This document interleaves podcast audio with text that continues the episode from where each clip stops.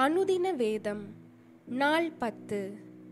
பழைய ஏற்பாட்டின் பகுதி ஆதியாகமம் அதிகாரம் முப்பது முதல் முப்பத்தி ஒன்று. ஆதியாகமம் அதிகாரம் முப்பது. ராகேல் தான் யாக்கோபுக்கு பிள்ளைகளை பெறாததைக் கண்டு தன் சகோதரியின் மேல் பொறாமை கொண்டு யாக்கோபை நோக்கி எனக்கு பிள்ளை கொடும் இல்லாவிட்டால் நான் சாகிறேன் என்றாள். அப்பொழுது யாக்கோபு ராகேலின் மேல் கோபங்கொண்டு தேவன் அல்லவோ உன் கற்பத்தை அடைத்திருக்கிறார் நான் தேவனா? என்றான்.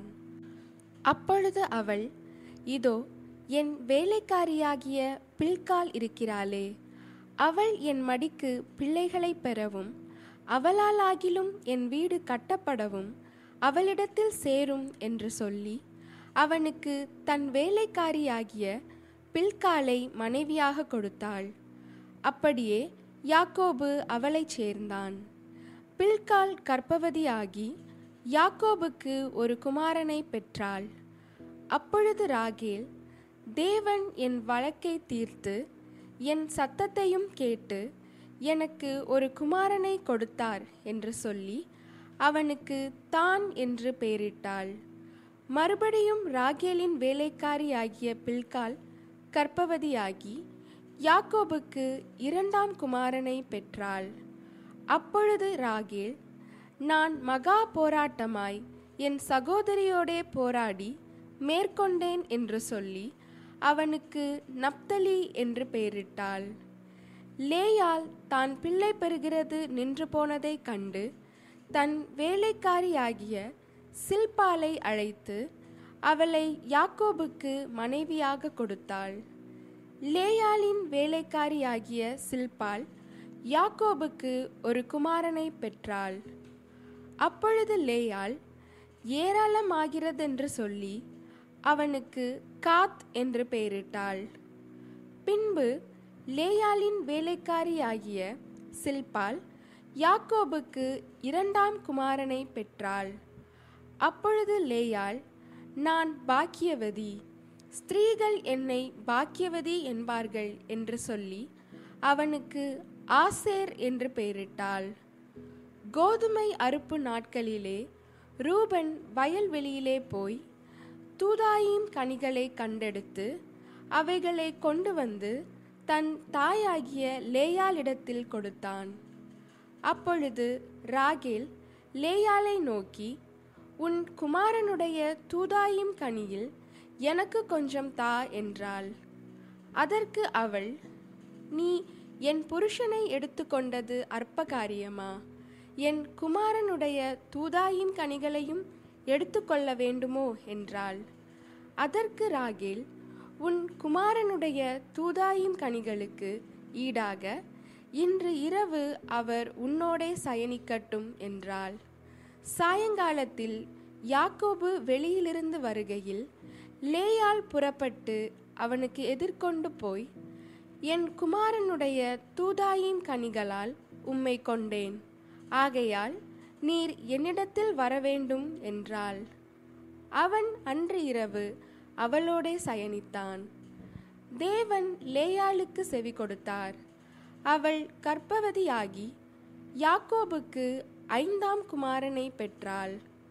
அப்பொழுது லேயாள் நான் என் வேலைக்காரியை என் புருஷனுக்கு கொடுத்த பலனை தேவன் எனக்கு தந்தார் என்று சொல்லி அவனுக்கு இசக்கார் என்று பெயரிட்டாள்.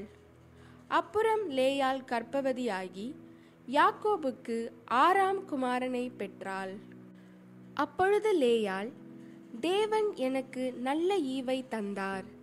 என் புருஷனுக்கு நான் ஆறு குமாரரை பெற்றபடியால் இப்பொழுது அவர் என்னுடனே வாசம் பண்ணுவார் என்று சொல்லி அவனுக்கு செபுலோன் என்று பெயரிட்டாள். பின்பு அவள் ஒரு குமாரத்தியையும் பெற்று அவளுக்கு தீனாள் என்று பெயரிட்டாள். தேவன் ராகேலை நினைத்தருளினார். அவளுக்கு தேவன் செவி கொடுத்து அவள் கற்பந்தரிக்கும்படி செய்தார். அவள் கர்ப்பவதியாகி ஒரு குமாரனை பெற்று தேவன் என் நிந்தையை நீக்கிவிட்டார் என்றும் இன்னும் ஒரு குமாரனை கர்த்தர் எனக்கு தருவார் என்றும் சொல்லி அவனுக்கு யோசேப்பு என்று பெயரிட்டாள். ராகேல் யோசேப்பை பெற்றபின் யாக்கோபு லாபானை நோக்கி நான் என் ஸ்தானத்திற்கும் என் தேசத்திற்கும் போக என்னை அனுப்பிவிடும். நான் உமக்கு ஊழியம் செய்து சம்பாதித்த என் மனைவிகளையும் என் பிள்ளைகளையும் எனக்கு தாரும். நான் போவேன். நான் உம்மிடத்தில் சேவித்த சேவகத்தை நீர் அறிந்திருக்கிறீர் என்றான். அப்பொழுது லாபான் உன் கண்களில் எனக்கு தயவு கிடைத்ததேயானால் நீ இரு. உன் நிமித்தம் கர்த்தர் என்னை ஆசீர்வதித்தார் என்று குறிப்பினால் அறிந்தேன். உன் சம்பளம் இன்னதென்று எனக்கு சொல். நான் அதை தருவேன் என்றான். அதற்கு அவன் நான் உம்மை சேவித்த விதமும் உம்முடைய மந்தை என்னிடத்தில் இருந்த விதமும் அறிந்திருக்கிறீர். நான் வருமுன்னே உமக்கு இருந்தது கொஞ்சம். நான் வந்தபின் கர்த்தர் உம்மை ஆசீர்வதித்ததினால் அது மிகவும் பெருகியிருக்கிறது. இனி நான் என் குடும்பத்துக்கு சம்பாத்தியம் பண்ணுவது எப்பொழுது என்றான். அதற்கு அவன் நான் உனக்கு என்ன தர வேண்டும்? என்றான். யாக்கோபு நீர் எனக்கு ஒன்றும் தர வேண்டியதில்லை. நான் சொல்லுகிறபடி நீர் எனக்கு செய்தால் உம்முடைய மந்தையை திரும்ப மேய்த்து காப்பேன். நான் இன்றைக்கு போய் உம்முடைய மந்தைகளையெல்லாம் பார்வையிட்டு அவைகளில் புள்ளியும் வரியும் கருப்பும் உள்ள செம்மறியாடுகளையும் வரியும் புள்ளியும் உள்ள வெள்ளாடுகளையும் பிரித்து விடுகிறேன். அப்படிப்பட்டவை இனி எனக்கு சம்பளமாயிருக்கட்டும். அப்படியே இனிமேல் என் சம்பளமாகிய இவற்றை நீர் பார்வையிடும் போது என் நீதி விளங்கும்.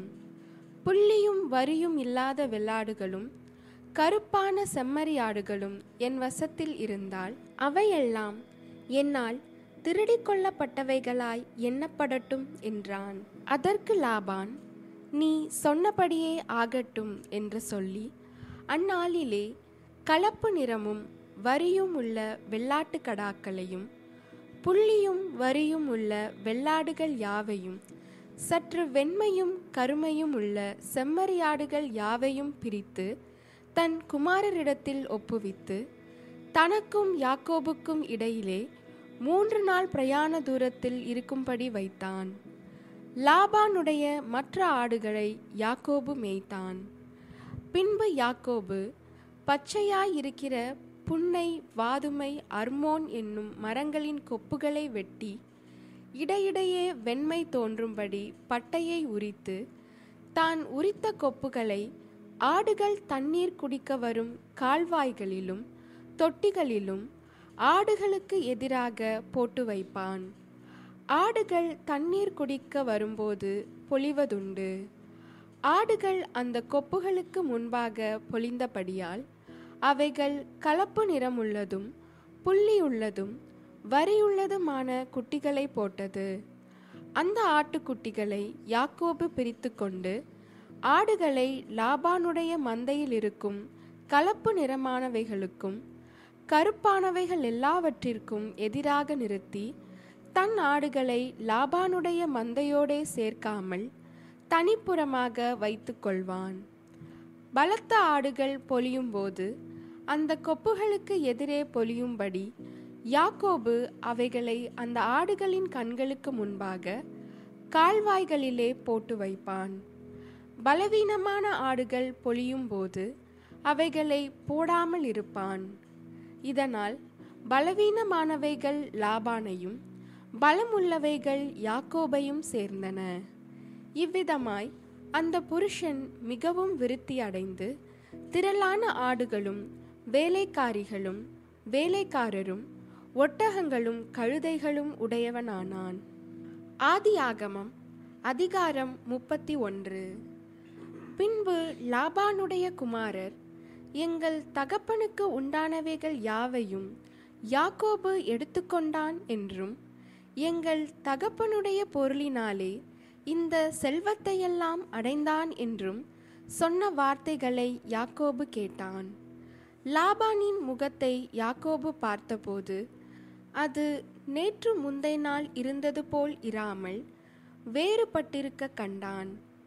கர்த்தர் யாக்கோபை நோக்கி உன் பிதாக்களுடைய தேசத்திற்கும் உன் இனத்தாரிடத்திற்கும் நீ திரும்பிப் போ. நான் உன்னோடே கூட இருப்பேன் என்றார். அப்பொழுது யாக்கோபு ராகேலையும் லேயாலையும் வெளியிலே தன் மந்தையிடத்தில் அழைப்பித்து அவர்களை நோக்கி உங்கள் தகப்பனுடைய முகம் நேற்று முந்தை நாள் இருந்தது போல இருக்கவில்லை என்று எனக்கு தோன்றுகிறது. ஆனாலும் என் தகப்பனுடைய தேவன் என்னோடே கூட இருக்கிறார். என்னால் இயன்ற மட்டும் நான் உங்கள் தகப்பனுக்கு ஊழியம் செய்தேன் என்று நீங்கள் அறிந்திருக்கிறீர்கள். உங்கள் தகப்பனோ என்னை வஞ்சித்து என் சம்பளத்தை பத்து முறை மாற்றினான். ஆனாலும் அவன் எனக்கு தீங்கு செய்ய தேவன் அவனுக்கு இடம் கொடுக்கவில்லை. புள்ளி உள்ளவைகள் உன் சம்பளமாய் இருக்கும் என்று அவன் சொன்னபோது ஆடுகள் எல்லாம் புள்ளியுள்ள குட்டிகளை போட்டது. கலப்பு நிறமானவைகள் உன் சம்பளமாய் இருக்கும் என்று அவன் சொன்னபோது ஆடுகள் எல்லாம் கலப்பு நிற குட்டிகளை போட்டது. இவ்விதமாய் தேவன் உங்கள் தகப்பனுடைய ஆடுகளை எடுத்து எனக்கு தந்தார். ஆடுகள் பொலியும் காலத்திலே நான் கண்ட சொப்பனத்தில் என் கண்களை ஏறெடுத்து பார்க்கும்போது ஆடுகளோடே பொலியும் கடாக்கள் கலப்பு நிறமும் புள்ளியும் வரியும் உள்ளவைகளாய் இருக்க கண்டேன். அன்றியும் தேவதூதன் ஒருவர் சொப்பனத்தில் யாக்கோபே என்றார். இதோ இருக்கிறேன் என்றேன். அப்பொழுது அவர் உன் கண்களை ஏறெடுத்து பார். ஆடுகளோடே பொலியும் கடாக்கள் எல்லாம் கலப்பு நிறமும் புள்ளியும் வரியும் உள்ளவைகளாய் இருக்கிறது. லாபான் உனக்கு செய்கிற யாவையும் கண்டேன். நீ தூணுக்கு அபிஷேகம் செய்து எனக்கு ஒரு பொருத்தனையை பண்ணின பெத்தேலிலே உனக்கு தரிசனமான தேவன் நானே. இப்பொழுது நீ எழுந்து இந்த தேசத்தை விட்டு புறப்பட்டு உன் இனத்தார் இருக்கிற தேசத்திற்கு திரும்பிப் போ என்று சொன்னார் என்றான். அதற்கு ராகேலும் லேயாளும் எங்கள் தகப்பன் வீட்டிலே இனி எங்களுக்கு பங்கும் சுதந்திரமும் உண்டோ? அவரால் நாங்கள் அந்நியராய் எண்ணப்படவில்லையா? அவர் எங்களை விற்று எங்கள் பணத்தையும் வாயிலே போட்டுக்கொண்டார். ஆகையால் தேவன் எங்கள் தகப்பனிடத்தில் இருந்து எடுத்த ஐஸ்வர்யம் எல்லாம் நமக்கும் நம்முடைய பிள்ளைகளுக்கும் உரியது. இப்படி இருக்க தேவன் உமக்கு சொன்னபடியெல்லாம் செய்யும் என்றார்கள். அப்பொழுது யாக்கோபு எழுந்து தன் பிள்ளைகளையும் தன் மனைவிகளையும் ஒட்டகங்கள் மேல் ஏற்றி தான் பதான் அராமிலே சம்பாதித்த மிருக ஜீவன்களாகிய மந்தைகள் அனைத்தையும் தன் பொருட்கள் எல்லாவற்றையும் எடுத்துக்கொண்டு கானான் தேசத்தில் இருக்கிற தன் தகப்பனாகிய ஈசாக்கினிடத்துக்கு போக புறப்பட்டான். லாபான் தன் ஆடுகளை மயிர் கத்தரிக்க போயிருந்தான். அந்த சமயத்திலே ராகேல் தன் தகப்பனுடைய சுரூபங்களை திருடிக் கொண்டாள். யாக்கோபு தான் ஓடிப்போகிறதை சீரியனாகிய லாபானுக்கு அறிவியாமல் திருட்டளவாய் போய்விட்டான். இப்படியே அவன் தனக்கு உண்டானவைகளை எல்லாம் எடுத்துக்கொண்டு ஆற்றை கடந்து கீழேயாத் மலையை நோக்கி ஓடிப்போனான் யாக்கோபு ஓடிப்போனது. மூன்றாம் நாளிலே லாபானுக்கு அறிவிக்கப்பட்டது.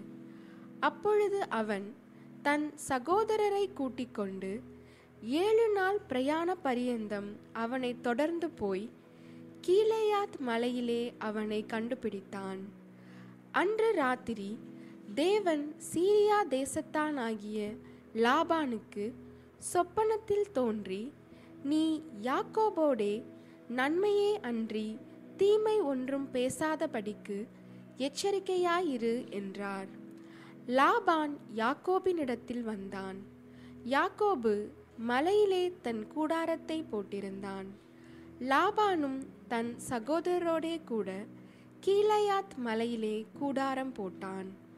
அப்பொழுது லாபான் யாக்கோபை நோக்கி நீ திருட்டளவாய் புறப்பட்டு என் குமாரத்திகளை யுத்தத்தில் பிடித்த சிறைகளைப் போல கொண்டு வந்தது என்ன செய்கை? நீ ஓடிப்போவதை மறைத்து எனக்கு அறிவியாமல் திருட்டளவாய் என்னிடத்தில் இருந்து வந்துவிட்டது என்ன? நான் உன்னை சந்தோஷமாய் சங்கீதம் மேலதாளம் கிண்ணற முழக்கத்துடனே அனுப்புவேனே. என் பிள்ளைகளையும் என் குமாரத்திகளையும் நான் முத்தஞ்செய்ய விடாமல் போனதென்ன? இந்த செய்கையை நீ மதியில்லாமல் செய்தாய். உங்களுக்கு பொல்லாப்பு செய்ய எனக்கு வல்லமை உண்டு. ஆகிலும் உங்கள் தகப்பனுடைய தேவன் நீ யாக்கோபோடே நன்மையே அன்றி தீமை ஒன்றும் பேசாதபடிக்கு எச்சரிக்கையாய் இரு என்று நேற்று ராத்திரி என்னோடே சொன்னார். இப்பொழுதும் உன் தகப்பனுடைய வீட்டின் மேல் உள்ள வாஞ்சையினால் நீ புறப்பட்டு போகிறதானால் போகலாம். என் தெய்வங்களை ஏன் திருடிக்கொண்டு போகிறாய்? என்று கேட்டான். யாக்கோபு லாபானுக்கு பிரதியுத்தரமாக உம்முடைய குமாரத்திகளை பலாத்காரமாய் பிடித்து வைத்துக் கொள்வீர் என்று நான் அஞ்சினதினாலே இப்படி வந்துவிட்டேன். ஆனாலும் யாரிடத்தில் உம்முடைய தெய்வங்களை கண்டுபிடிக்கிறீரோ அவனை உயிரோடே விட வேண்டாம். உம்முடைய பொருட்கள் ஏதாவது என் வசத்தில் உண்டானால் நீர் அதை நம்முடைய சகோதரருக்கு முன்பாக பரிசோதித்தறிந்து அதை எடுத்துக்கொள்ளும் என்றான். ராகேல் அவைகளை திருடிக்கொண்டு வந்ததை யாக்கோபு அறியாதிருந்தான். அப்பொழுது லாபான் யாக்கோபின் கூடாரத்திலும் லேயாலின் கூடாரத்திலும் இரண்டு வேலைக்காரிகளின் கூடாரத்திலும் பிரவேசித்து பார்த்தும் ஒன்றும் கண்டுபிடிக்கவில்லை. பின்பு லேயாலின் கூடாரத்தை விட்டு ராகேலின் கூடாரத்துக்கு போனான். ராகேல் அந்த சுரூபங்களை எடுத்து ஒட்டக சேனத்தின் கீழ் வைத்து அதன் மேல் உட்கார்ந்திருந்தாள். லாபான் கூடாரம் எங்கும் தடவி பார்த்தும் அவைகளை கண்டுபிடிக்கவில்லை.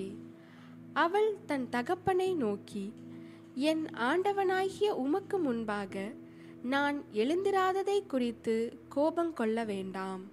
ஸ்திரீகளுக்குள்ள வழிபாடு எனக்கு உண்டாயிருக்கிறது என்றாள். அப்படியே அவன் அந்த சுரூபங்களை தேடியும் கண்டுபிடிக்கவில்லை. அப்பொழுது யாக்கோபுக்கு கோபம் எழும்பி லாபானோடே வாக்குவாதம் பண்ணி நீர் என்னை இவ்வளவு உக்கிரமாய் தொடர்ந்து வரும்படிக்கு நான் செய்த தப்பிதம் என்ன? நான் செய்த துரோகம் என்ன? என் தட்டுமுட்டுகளை எல்லாம் தடவி பார்த்தீரே. உம்முடைய வீட்டு தட்டுமுட்டுகளில் எண்ணத்தை கண்டுபிடித்தீர்? அதை என்னுடைய சகோதரருக்கும் உம்முடைய சகோதரருக்கும் முன்பாக இங்கே வையும். அவர்கள் எனக்கும் உமக்கும் நடு தீர்க்கட்டும். இந்த இருபது வருஷ காலமாய் நான் உம்மிடத்தில் இருந்தேன். உம்முடைய செம்மறி ஆடுகளும் வெள்ளாடுகளும் சினை அழியவில்லை உம்முடைய மந்தையின் கடாக்களை நான் தின்னவில்லை. பீருண்டதை நான் உம்மிடத்துக்கு கொண்டு வராமல் அதற்காக நான் உத்தரவாதம் பண்ணினேன். பகலில் களவு போனதையும் இரவில் களவு போனதையும் என் கையில் கேட்டு வாங்கினீர். பகலிலே வெயிலும் இரவிலே குளிரும் என்னை பட்சித்தது. நித்திரை என் கண்களுக்கு தூரமாயிருந்தது. இவ்விதமாய் பாடுபட்டேன். இந்த இருபது வருஷ காலம் உம்முடைய வீட்டிலே இருந்தேன். பதினாலு வருஷம் உம்முடைய இரண்டு குமாரத்திகளுக்காகவும் ஆறு வருஷம் உம்முடைய மந்தைக்காகவும் உம்மிடத்தில் சேவித்தேன். பத்து முறை என் சம்பளத்தை மாற்றினீர். என் பிதாவின் தேவனாகிய ஆபிரகாமின் தேவனும் ஈசாக்கின் பயபக்திக்குரியவரும் என்னோடிராமற் போனால் நீர் இப்பொழுது என்னை வெறுமையாய் அனுப்பிவிட்டிருப்பீர். தேவன் என் சிறுமையையும் என் கை பிரயாசத்தையும் பார்த்து நேற்று ராத்திரி உம்மை கடிந்து கொண்டார் என்று சொன்னான்.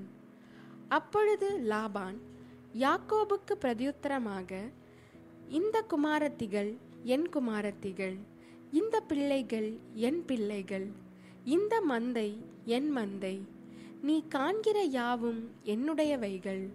என் குமாரத்திகளாகிய இவர்களையும் இவர்கள் பெற்ற பிள்ளைகளையும் இன்று நான் என்ன செய்யக்கூடும்?